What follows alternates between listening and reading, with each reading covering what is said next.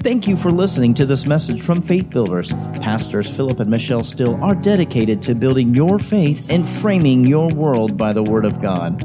There are many more resources available on our website, www.buildfaith.net, where you can find links to our audio and video archives. We also invite you to join us online for our live stream services. Remember to build your faith and frame your world by the Word of God. Let's go to Ephesians 4, and we want to continue with this that we've been on give no place. I think this is the fifth part, and we're nowhere near done. Uh, because what a lot of people fail to realize sometimes is, you know, in a, in a local church, in a church, God will get that body moving down a road of revelation. And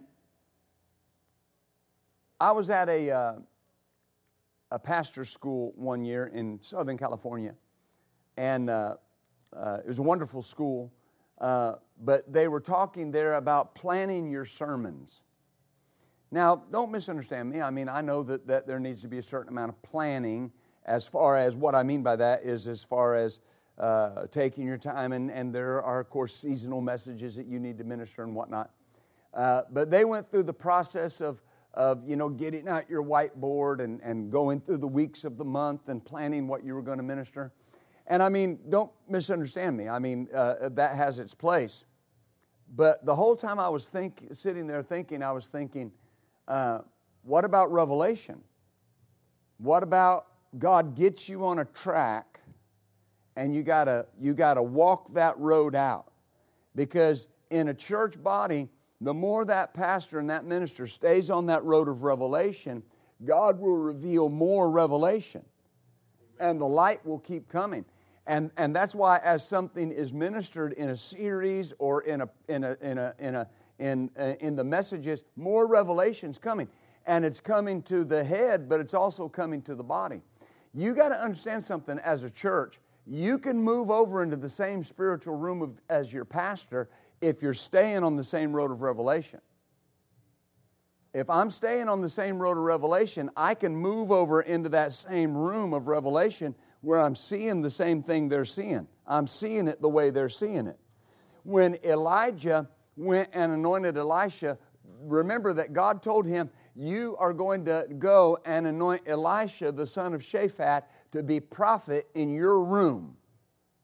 And when Elijah was getting ready to be taken, Elijah said to Elisha, If you see me when I go, in the Hebrew it says this if you see things the way I see it, you can have a double portion.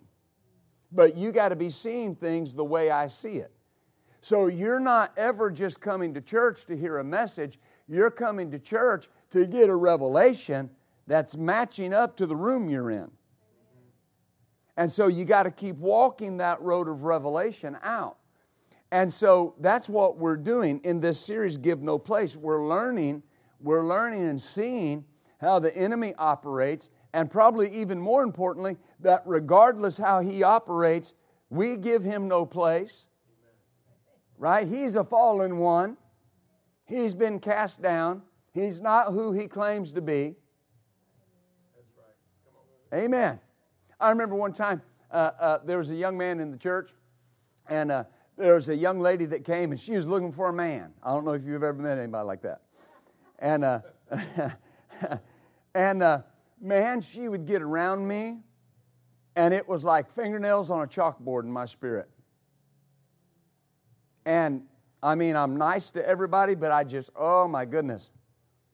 And uh, one night she caught me, and he wasn't around, and she started telling me that him and her wanted to get together and they needed to have a meeting with me. And I thought, well, that's interesting. He got saved and filled with the Holy Ghost in this church and has been around for a number of years, and he hadn't talked to me about it. And uh, people say, well, what did you do? Well, I went to him and I said, son, that one is not for you. That's not for you. Trust me.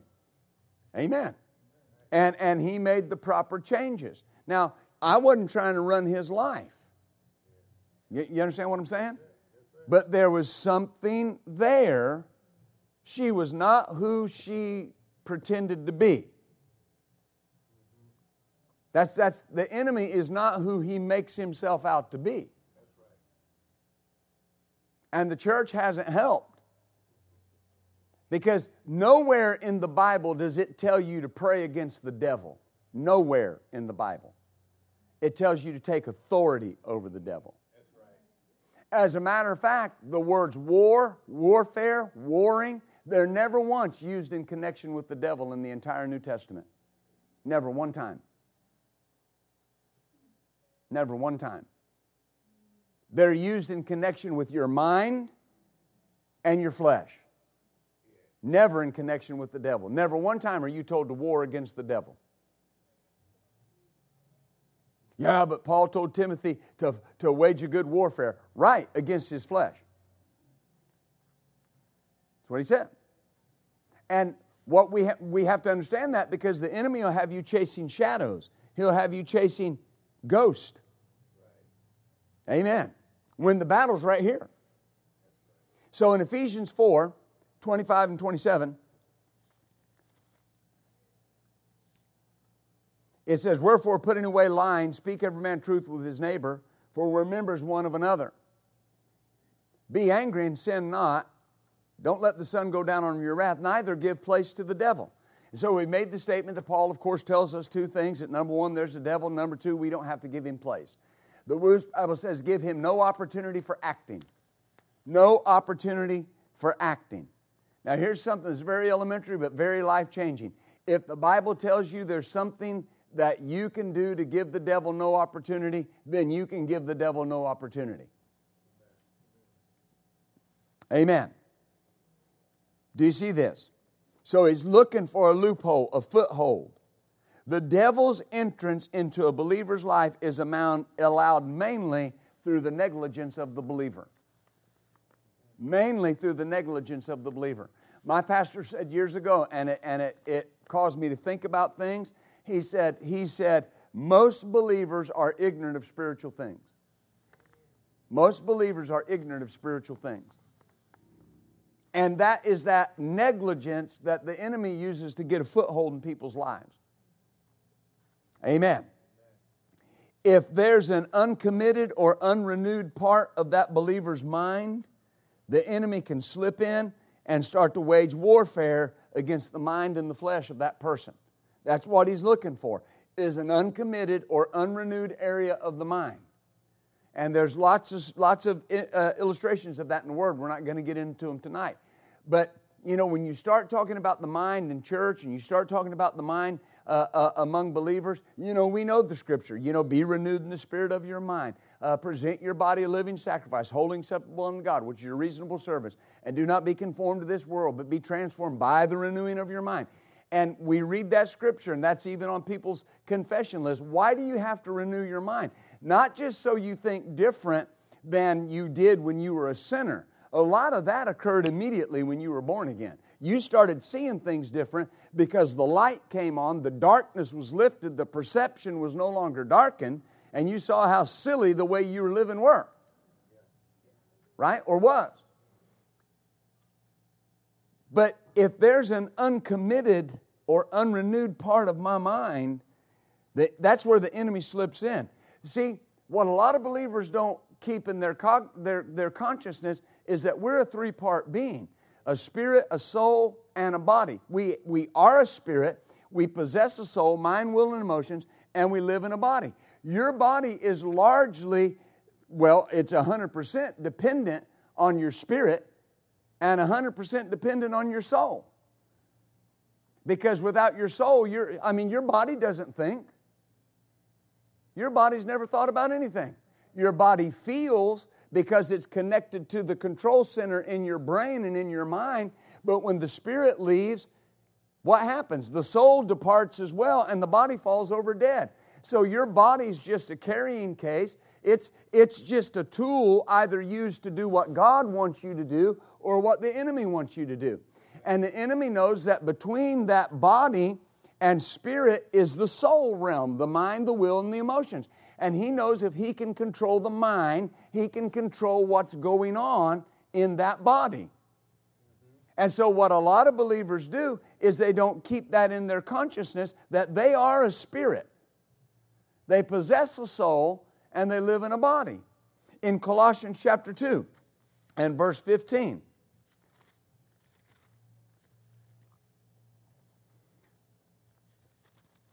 it says concerning Jesus, and having spoiled principalities and powers, he made a show of them openly, triumphing over them in it. The it is his cross. The Phillips translation says, and then having drawn the sting of all the powers and authorities ranged against us, notice what he did. He exposed them. And how did he expose them? Exposed that they were what? Shattered, empty, and defeated in his own triumphant victory. He exposed them for what they were shattered, empty, and defeated in his own triumphant victory. So, according to Scripture, we're dealing with a host of enemies that are shattered, empty, and defeated. Hallelujah. Now, they're organized, the devil's organized. When, when, and we'll, in future messages, we'll teach on this from Ephesians 6. But he said there are, are principalities that we're dealing with.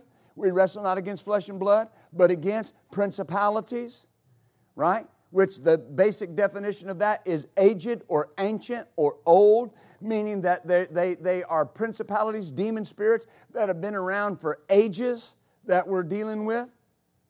Powers, which, which, which carries the idea of a young, raw recruit in, a, in an armed force that has to be brought under authority and, and that energy has to be brought under. Amen. Amen. Principalities, powers, spiritual wickedness in high places. So that tells us that where is Satan's range of operation? In the air, not on the moon, not in space, on the earth, right? Now, why, why is that so important? Because that's what we're dealing with, but they're empty, shattered, and defeated. So, why do you hear so many believers talking about how the devil's fighting them? Oh, boy, the devil's up to no good. Well, what do you think a liar and a murderer's up to? No good. Right? Amen. You know, like that great theologian Charley Pride used to sing, there's snakes crawl at night. Some of y'all don't even know Charley Pride. Who, who knows who Charley Pride was? All right, okay. Snakes crawl at night. so Jesus stripped them of the authority they once possessed. And his authority was so thorough that he exposed them. Think about that for a minute. They have been exposed as shattered empty, and defeated. Amen. Shattered, empty, and defeated. They've been, in other words, there was combat, and our champion Jesus exposed them as not having the ability to finish the job. They just don't have it. Amen. This has not, though, stopped the devil, and, and he did something. He exposed them openly. I like that. I like that. Because one translation says, He led them in triumphal procession. Don't you know that was hard on the devil? Prideful as he is, to be exposed openly that he was empty, shattered, and defeated. Amen. But even though he did that, that's not stopped the devil from trying to sound fearful or sound menacing. He's constantly hassling people's thoughts, our thoughts, constantly. And, and, and you name what he's saying. He's telling some people you're going to fail, telling other people nobody likes you, everybody hates you. Go out in the garden and eat worms. Right? I mean, you're not going to make it financially. You're never going to get your healing. Uh, who do you think you are? So on and so forth. Constantly hassling the thought processes. Because why? He's wanting to make that constant onslaught against our minds. And that's an attempt to beat us down into defeat, to wear us down. The Bible says in the book of Revelation that what the enemy tries to do to the saints in that time period is wear them out. wear them out, wear them down. Amen. And then, here's something swallow us up in self pity. I'm not going to take the time to teach on that tonight, but do anything but feel sorry for yourself. Do anything but feel sorry for yourself. Nobody owes you nothing. Amen. Expect nothing and be thankful for everything. That's how, that's how you defeat self pity. Amen. I've mellowed over the years, but I used to talk to people and they say, Well, nobody ever taught me, and my dad never. And, and in the beginning, I'd say, Man, get over it. I mean, get over it. Come on. You know what this is? World's smallest record player playing My Heart Bleeds for You. I don't say that anymore, all right? I told one guy, You want some wine with that, or cheese with that wine? Amen. But I don't counsel that way anymore, so. Self pity. Everybody's against me. That, that's a thought that that person's giving place to, and the enemy's winning. A shattered, defeated, empty devil is winning. Amen. I've had people say, well, you know, they don't think much of my ministry and they don't see my anointing and they don't understand my grace gift. Come on, come on. Where'd that thought come from? Didn't come from God, came from the devil. You got to understand something. Thoughts are not just thoughts, they're words that some entity is speaking. You can't see them, but they're talking. You don't hear spiritual words with your ears. You hear spiritual words in your soul and in your spirit. And when there's a thought that comes into your mind, some entity said it. Either the Spirit of God or the devil. Now, most believers don't think along those lines. I've had, I've had people say, you know, for the last week, I've had thoughts of doing this. For a week, You've had thoughts trying to move you a direction you know you shouldn't go, and you haven't done anything about it. That's the enemy trying to move that person into the realm that he wants them to be in. Thoughts, thoughts are nothing to play with. There are no unimportant thoughts. Amen. I, I know of two ministers, solid Word of Faith ministers for years, solid Word of Faith ministers. One of them now is New Age, and the other one is a Unitarian that actually said this. He said, The only people that are in hell are the people that the blood of Jesus was not strong enough to save. And used to preach conferences that every major minister preached at. You name them, they preached there. What happened? How did that happen? he started thinking about something. That a thought came and it moved him away from where he needed to be. The other minister that, that I've, lit, I've heard, I, I don't know how many times, used to stay with Brother Hagin, was, was one of Brother Hagin's spiritual sons, stayed with him, lived with him, ministered in all the major conferences now espousing a new, a, a new age gospel, preaching that Paul was a Gnostic and that he just preached Jesus as one of many gods. How'd that happen? How do you go from having such great revelation about the Word of God to preaching everything contrary to the Word of God? Because somewhere a thought slipped in, a thought got in, they didn't cast it down, they didn't deal with it, and the devil turned them. Amen. And here's the thing about this is it seems so elementary and mundane. Understand something, the devil will never come to you spectacularly. Ever. He won't. Because you would reject it. But how many people do you know? How many times have you not rejected a thought?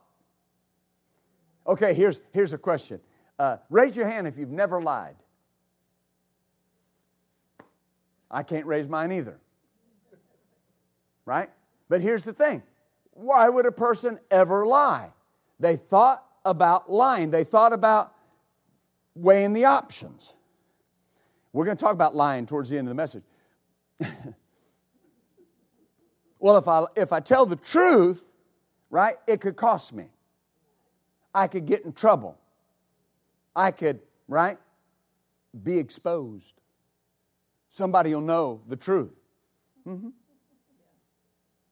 Right? So lying seemed like the best option.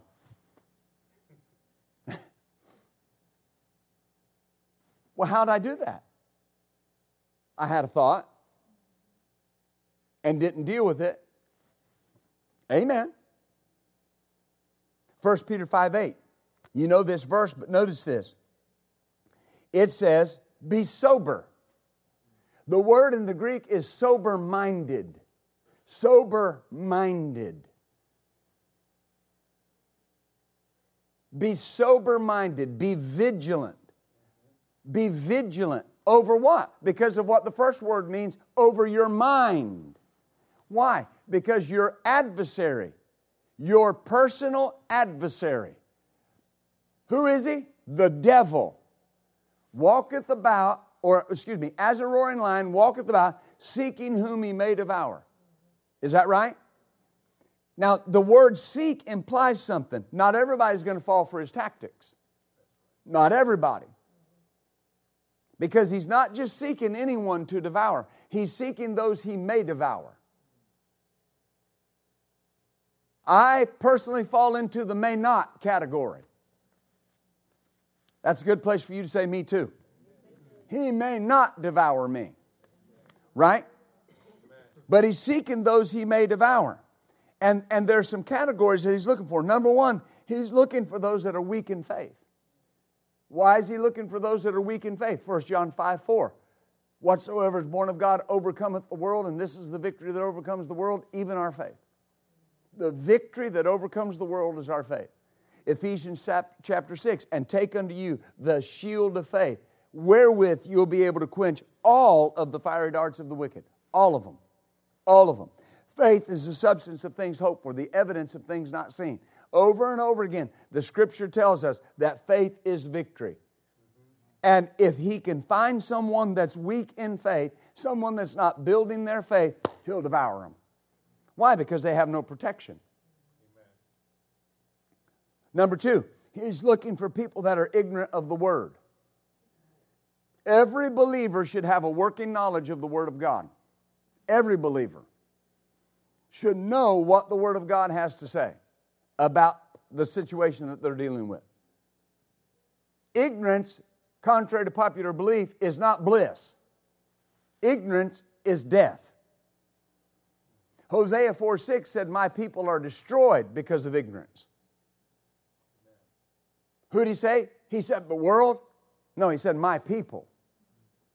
My people. Right?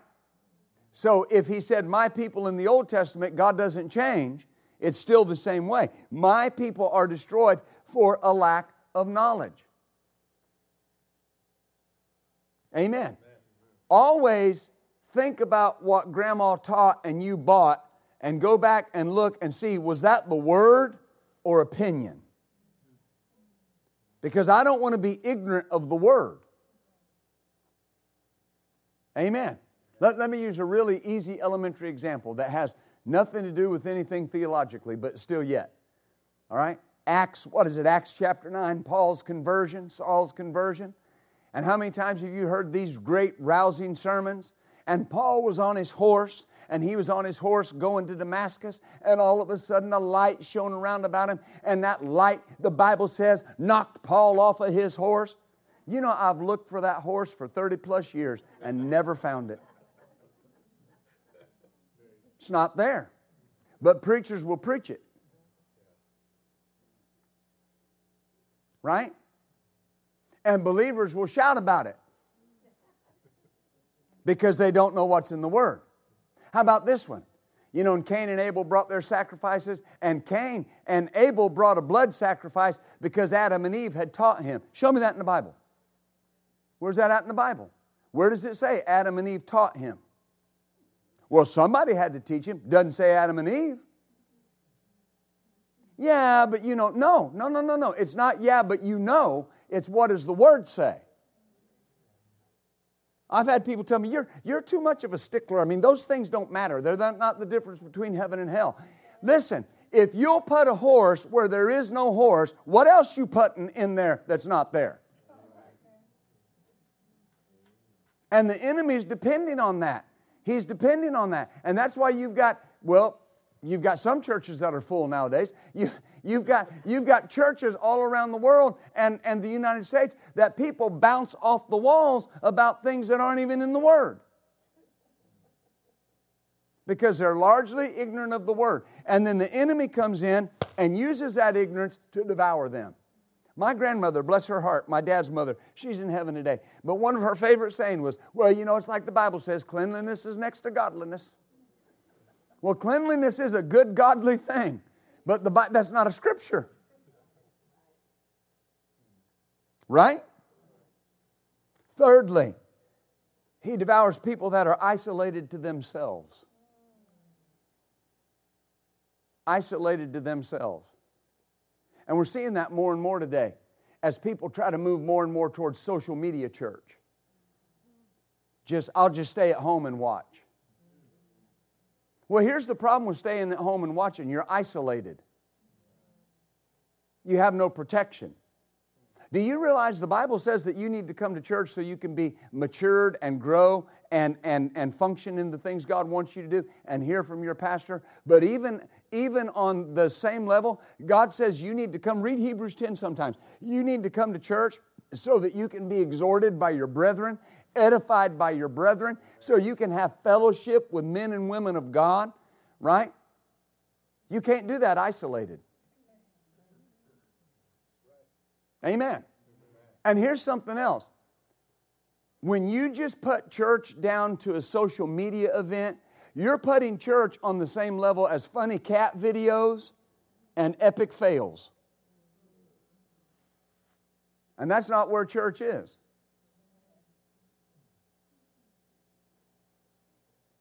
Amen. The Bible says, don't forsake the assembling of yourself together. And it says, even the more as you see the day approaching. There's a prophecy at the return uh, at Washington not too long ago uh, by a pastor named Kent Christmas, and he pastors uh, uh, uh the church in Nashville, Tennessee. And he made a statement in that prophecy, and he said, he said, uh, the church is going to fill up again. And he made a statement. He said, sports are not going to rebound even though they say they will. And he said, the theaters are going to remain empty, but the church is going to fill up. And he made a statement. He said, he, and, and, and, and, you know, of course, you got to believe what you believe. But he said, because thus saith the Lord, I am preparing for the last great harvest before I return. And he said, the years between 2021 and 2024, we're going to usher in the greatest harvest the world's ever seen. Now, we have Bible for that. Amen. I don't want to miss out on my part of that harvest. Amen. Then, the next one people that are not mature enough to stand against his constant allegations. Why is that? Well, Hebrews chapter 4 says that when you come to church and you sit under the fivefold ministry gifts, that the first thing that happens is that you're matured for the work of the ministry. Despite what some people are saying, you will not mature the way that you should without the local church. You will not mature like you should without a pastor speaking in your life. It's impossible. It's a spiritual impossibility. Amen. So these are the individuals he's seeking to devour, and his object is this to devour them. The word devour comes from a Greek word that literally means to swallow up completely. To swallow up completely. But it not only means that, it means to swallow up completely and slurp up the blood that was left. There's no evidence. That person, they're gone. 2 Corinthians 11 14. Am I helping you tonight?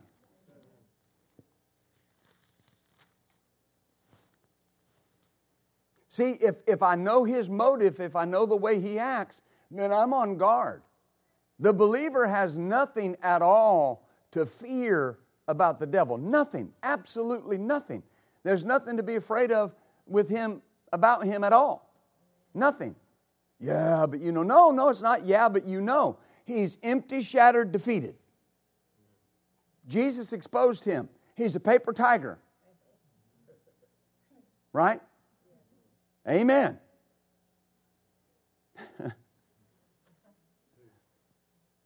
One preacher said, You know, Jesus pulled the teeth of the devil. He said, The problem is most Christians are so soft and pliable, he can gum them to death.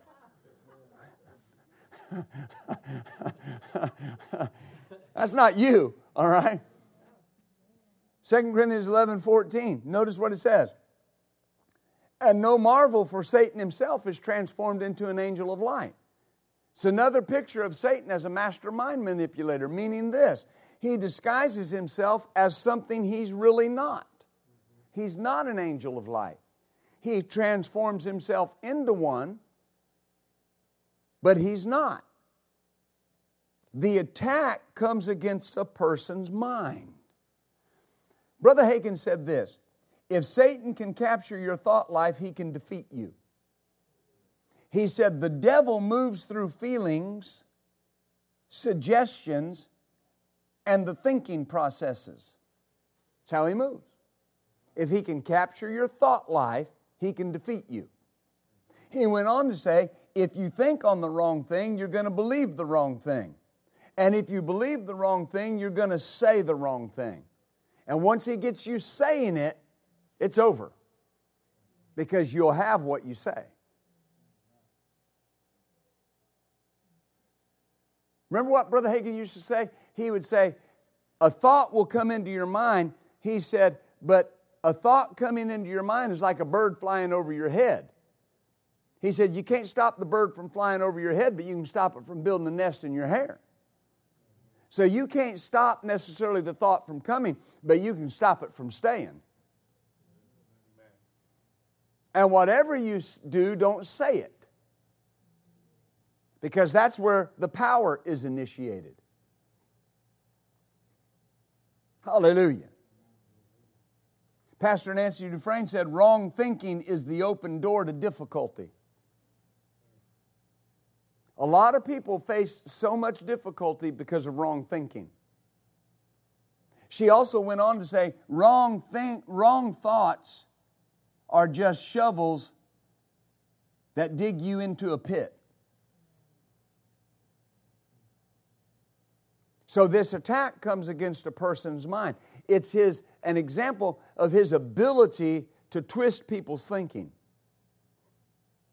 What people are hearing today, I hear, I hear Christians like they're surprised that the world thinks so twisted. Well, they have no, they have no, they have no defense against what the devil's trying to get them to think. When the Lord said to me, and I shared it with you, He said, Don't be deceived and don't listen to anything that would deceive, that would try to deceive you.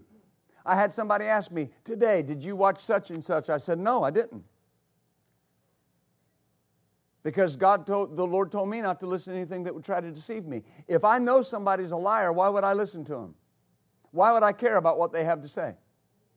Well, you know, Pastor, I want to be informed. I don't want to be informed about a lie. Somebody asked somebody that was very close to Brother Hagin, they said, What would Brother Hagin be saying in the day that we're in? They said this very simply. They said, Brother Hagin would be saying what the Word says. This is more important than what the Republican is saying or the Democrat. Because if you're in this room and you're a Republican, you're going to paint everything with the Republican brush. If you're a Democrat, you're going to paint everything with the Democrat brush. This is not Republican or Democrat, this is God. And you paint whatever you, you believe with what does this say? Amen. Why is that so important? The devil can't get in and mess you up with this. And if you're listening to what will deceive you and giving your mind over to it, you're not hearing the spirit of truth. And it makes it easier for the enemy to deceive. Hallelujah. I'm not telling you what to watch and what to do. That's your business. Y'all are grown. But here's the thing. If, if I'm giving, if it comes across the pulpit and the Spirit of the Lord is saying it to my church, then I've got to give it some attention. Right? Amen. That's why all through this season we've prospered. You've prospered. Had victory. Things have got, there are people in here, you're better off financially than you've ever been. In the middle of a pandemic. Why? Because we've been listening to what the Lord says. Hallelujah. I said what the Lord says, not what I said, what the Lord says. Amen. The name Satan is taken from the Hebrew word shatana, S H A T A N A, shatana. And it means to hate and accuse. And it carries the idea of slander and false accusation. So that's, that's what he is. He slanders and brings false accusation. The devil hates you, he hates everybody. Amen. 1 Peter 5 8 again, it says, Your adversary, the devil. Be sober, be vigilant, because your adversary, the devil. The, the New Testament refers to Satan as the devil more than 40 times. 40 times.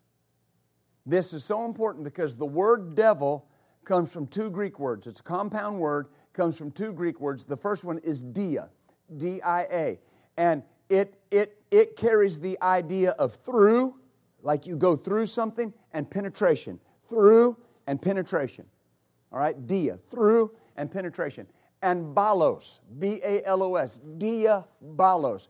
And the word balos means like uh, uh, you're throwing a rock against a wall or against a structure or a ball or some object that you're throwing against a wall or, or, or an object. These two words together depict this the act of repeatedly throwing a ball or a rock against something until it what? Until it penetrates that barrier and breaks through to the other side. That's his mode of operation to attack your mind again and again and again and again and again and again and again and again until he penetrates, all right? and then he can begin to wage warfare against your mind. When the Bible says we're not ignorant of his devices and it tells us to stand against the wiles of the devil, the word wiles of the devil contains the idea of paving something with a road. And so the enemy fights to penetrate a person's mind and then pave a road into their thinking. That's the key. That's the key the key to spiritual warfare is not how much you pray in tongues. The devil's not afraid of your tongues, they don't bother him. You can't do spiritual warfare with tongues, it's impossible. He doesn't understand tongues. You pray in tongues to figure out the answer. Your spiritual warfare is going to be waged in your mind. Amen. I, I, I've, known, I've, known, I've known people that were so strong spiritually and full of the Word of God and strong in the things of God that are, that are shells of themselves today because they gave their mind over to something they shouldn't have been thinking. You got to guard your thinking. You got to guard your family's thinking. Amen. It doesn't matter how unpopular it is. Amen. I'm helping you.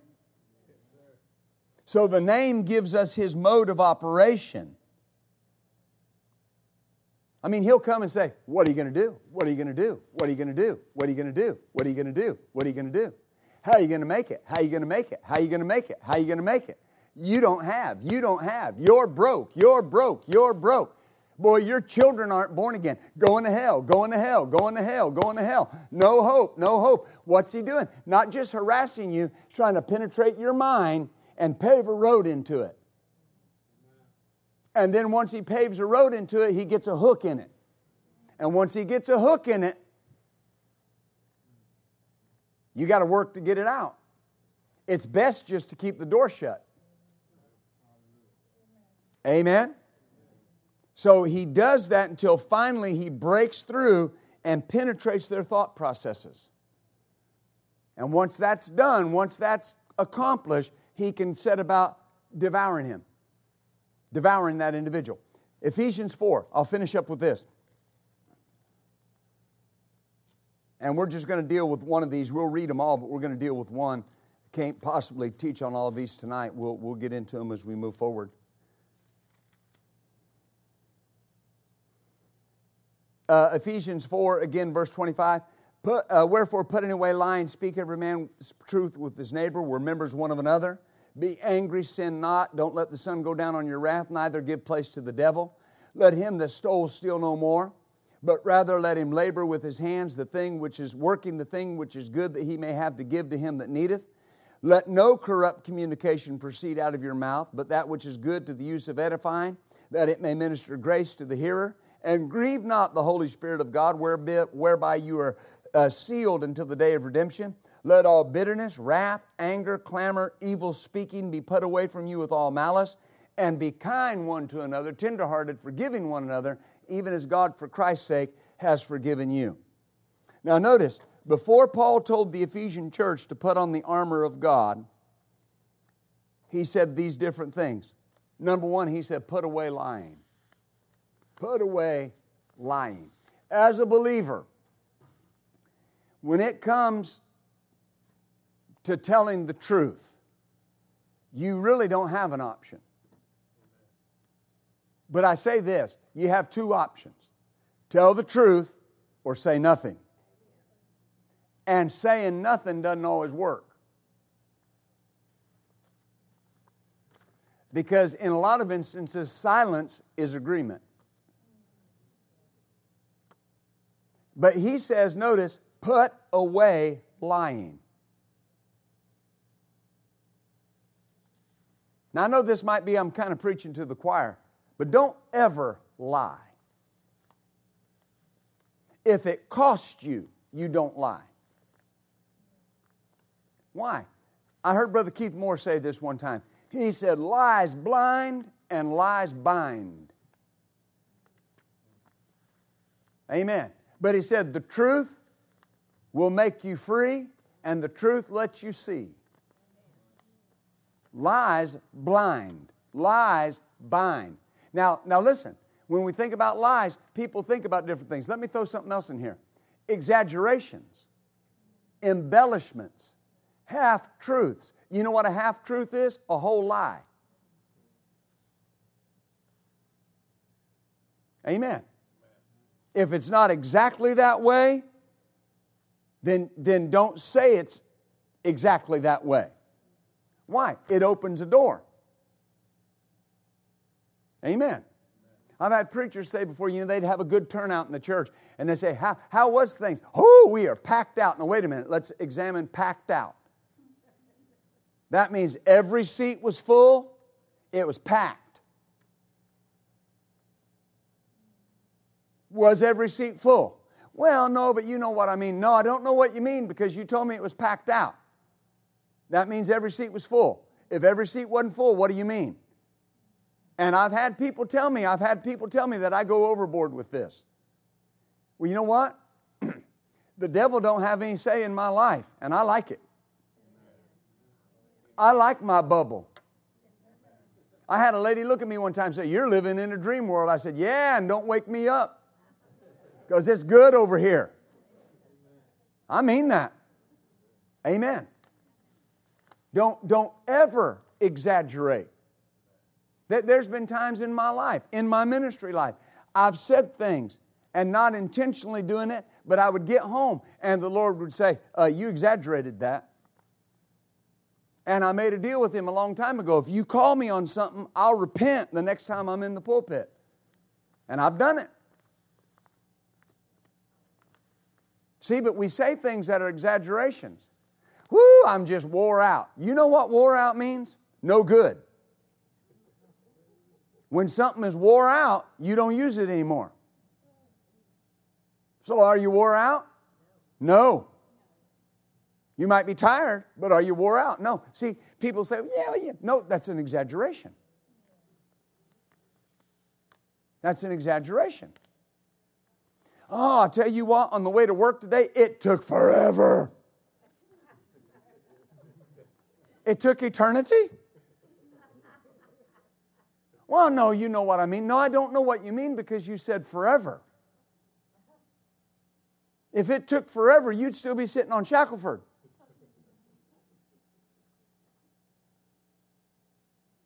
Now, again, people say, well, that's not a lie. What is it then? Well, you know, I mean, it's just a figure of speech. Okay, it's an embellishment. It didn't take forever. It might have took you 30 extra minutes or 10 extra minutes, but it didn't take forever. Tell you what, I went to that restaurant. It's the worst service in the world. So you've been at every restaurant in all the world, and you can tell me that it's the worst service in the whole world. I'm just, what I'm trying to get across to you is that those things, and the enemy uses that. If he knows that there's somebody that will uh, exaggerate or embellish the truth or shade the truth, that's an open door into their life. It's an open door into their mind. You tell the truth if it costs you. You tell the truth. You are of the truth. The truth lives in you. Amen. I have, I have a series called To Tell the Truth. The Bible says, speak truth with each other. With believers, it should be this way I won't lie to you, I won't lie for you, and I won't lie about you. Amen. I remember one time, I'll try to wrap up with this. I was working at uh, uh, Associated Grocers in, in uh, Ocala, Florida, and uh, uh, working at the warehouse there. And they got a new client and they were trying to impress this new client, so they went out and bought a couple of new trucks, and, and, and I worked uh, loading trucks. And there's about five of us that worked loading those trucks. And I, I got on the truck one day to start work, and I noticed this young man was over there, and he was writing something really vulgar on the wall and drawing a picture to accompany it. It's a brand new truck, new client. Well, I'm not the boss. I don't, you know, only thing I could have did was slap him right? Didn't want to do that. Uh, well, I did, but I didn't. But the point is, is uh, so they sent that truck to the client, and about two days later, they got this. Of course, was before email and before all that, and so they got a phone call and. And uh, they called Mr. Leonard Faison, and Leonard Faison was the head manager there, and he was a believer, good man, wonderful man of God. And uh, uh, they said, you know, this vulgar comment was on the wall and this picture, and and you know, it could have cost him this contract. So he called the five of us in, one at a time. And he brought the first four in before me. And he was asking them, Do y'all know who did this? Everybody said, No, uh-uh, we didn't do it. We don't know who did it. He called me in. I sit down. He said, Now, Philip, he said, Do you know who did this? I said, Yes, sir, I do. He said, Who did it? I said, This guy right here. He did it. I walked in the truck and he was marking on the wall. Do you know I've had Christians tell me I was a snitch? You snitched them out. That's a worldly term. That bothers me when Christians say that. Well, I don't like a snitch. You're telling me you don't like the truth. Amen. Well, you know, about a day later, I was walking on the dock going, going to work, and uh, his brother accosted me. His brother worked there. And his brother was a bodybuilder. And about this time, I was only about 19, maybe 20, and I weighed about 140 pounds, 135, sopping wet. And he, he met me on the dock and he said, Now I'm going to tell you something. I said, Okay. And he said, My brother didn't do that. I said, Yes, he did.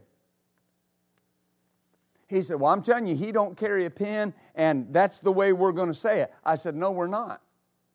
Because he did it. It's the truth. Right? I'm not putting myself up as some bastion of moral virtue, but what I'm trying to explain to you is the truth is the truth. Nothing changes it. Well, I'm, I'm going to whoop you if, if, you if you say that. Well, whooping me doesn't change the truth. Right? Well, you'll get in trouble if you tell the truth. Well, me getting in trouble doesn't change the truth. And Paul said that when, I, when a person lies, they give place to the devil.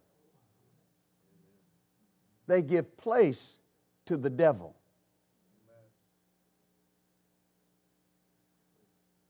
So if I got to stop and think about something before I answer, I want to think about it and say it just right. Amen.